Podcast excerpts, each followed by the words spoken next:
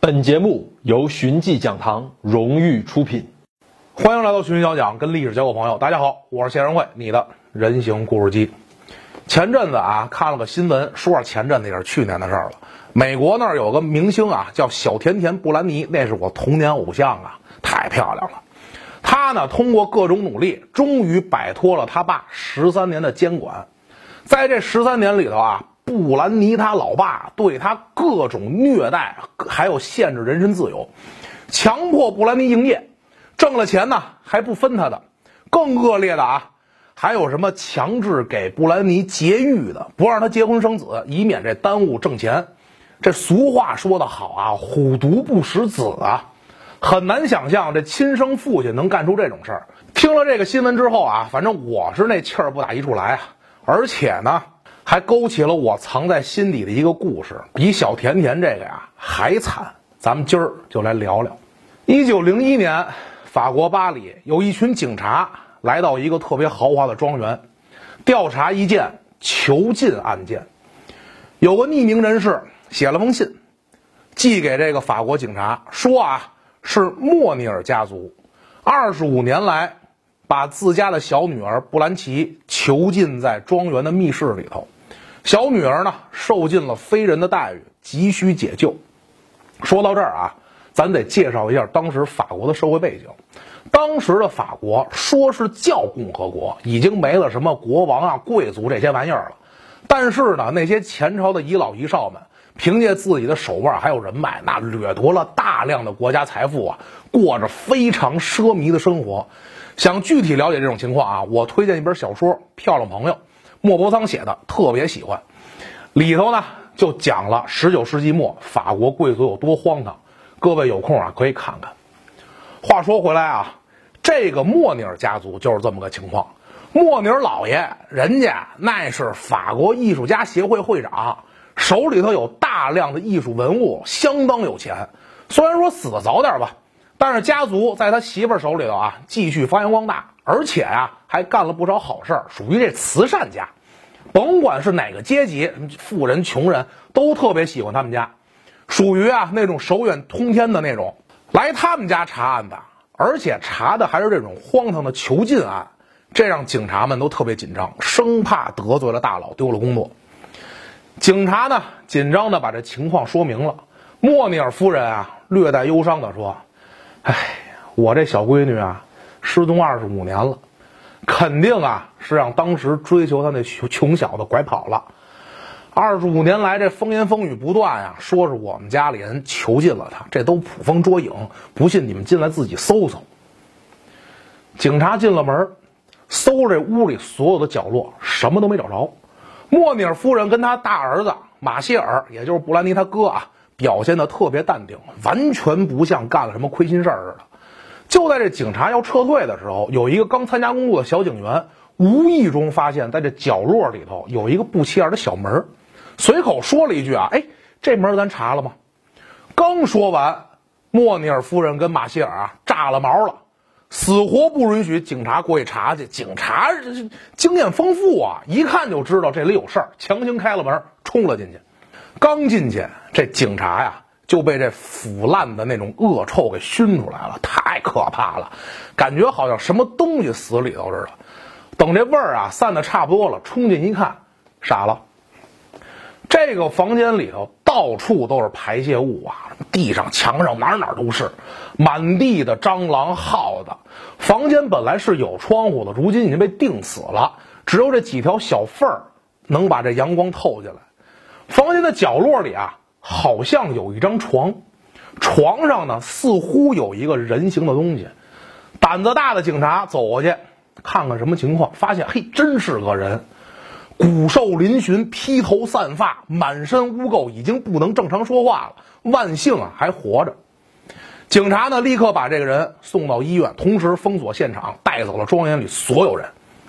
经过调查，这个被囚禁的人就是莫尼尔家族的小女儿布兰奇，也就是之前那夫人说的被拐跑的那个。在接下来审讯中啊，这警察从莫尼尔夫人还有马歇尔口中。得知了这件事的来龙去脉。当时的法国贵族啊，有一个不成文的规矩，就是每个家族之间都会联姻，以此呢博取更大的利益。莫尼尔家族也不例外啊。小女儿布兰奇那也会被作为这个联姻的筹码，嫁给哪个名门望族。这布兰奇啊，打小就是个美人胚子，十五六岁的时候，那就有大量的追求者了。只不过呢，布兰奇都没看上，说是他没看上，不如说是他妈没看上，觉得这些追求者家庭条件太差，跟自己这不是门当户对，不能给我们家带来更大利益。所以啊，这布兰奇的婚事一拖再拖。时间来到这个一八七六年，布兰奇啊二十五了，在一次舞会上，他看见了一个年轻的律师。哎，这律师啊，属于是那种刚刚崭露头角的年轻人，没什么名气，也没什么钱，只不过呢，谈吐文雅，身材高大伟岸。布兰奇瞬间就被他迷住了。这律师呢，也被布兰奇的美丽大方吸引，双方那叫一见钟情，私定终身。就在这布兰奇把这个想法告诉他妈的时候，莫尼尔夫人急了。好家伙，您这不光看着一穷光蛋，连个贵族都不是，头衔都没有，这要嫁给他，不就浪费了我手里这副牌了吗？说什么也不同意。这布兰奇对这律师的感情那也是真的呀，俩人当时就吵起来了，越吵越凶啊。最后这莫尼尔夫人下令啊，把这布兰奇关这储物间里了。本来想的是我关他几天，让他死了心就算了。哎，没想到这布兰奇真倔，死活就不松口，发誓非此人不嫁。莫尼尔夫人真急了，就让人把这储物间的窗户给他钉上了，把这布兰奇就囚禁在这储物间里头。开始的时候呢，还有这佣人定期打扫储物间，时间一长，这莫尼尔夫人烦了。而且这会儿啊，布兰奇岁数大了。作为这筹码，价值没那么大了。渐渐的呢，就不给他收拾这屋子了，隔三差五的送点剩菜剩饭，让他呀在里头自生自灭。一晃，二十五年过去了。当年追求布兰奇那个律师啊，也因为思念过度，早早离开人世，终身未娶。而如果不是那一封匿名举报信，恐怕这案子永远也不会有人知道。布兰奇虽然得到治疗活了过来，但是因为长期的与世隔绝，这精神早就崩溃了。被救几年之后也去世了。莫尼尔夫人犯下这种滔天罪行，本来应该是得到应有的审判，结果呢，人老人家心脏不好，案发之后十五天就因为心脏病死在这警察局了，这他妈便宜他了。而布兰奇他哥马歇尔把所有的罪责。都拖到了他妈身上，反正你现在死无对证了，警察拿他也没什么辙呀，最后也只能把他放了。莫尼尔家族出了这么大事儿，这名声是保不住了，想东山再起是不可能了。不过这马歇尔呢，靠着家中留下大量财产，居然落了个善终，这个结果啊，说实话我特别不能忍。想起了一首定场诗啊：手法招招忧闷，强梁夜夜欢歌。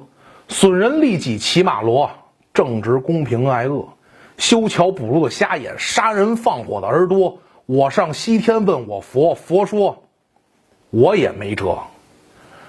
这个莫尼尔家族囚禁案，咱们基本说完了。背后的道理呢，让我唏嘘。人人都说这父母对孩子的爱啊，是毫无保留而且绝对无私的。我很庆幸。我的父母就是这样，在此呢，我非常感谢他们，相信他们此时正在看这期节目。儿子在此，谢谢二姥姥。但无论是这个布兰奇的案子，还是小甜甜布兰妮的案子，犯案人都是自己的至亲父母，很难想象他们俩在被自己最爱的人控制的时候是怎样的心情，那种无助的痛苦啊，我能理解，但我真不能感同身受。与此同时，我也想问问那些把自己的孩子当做摇钱树的父母，你们他妈配吗？全世界所有人都可以把你的孩子当摇钱树，唯独你们俩不行。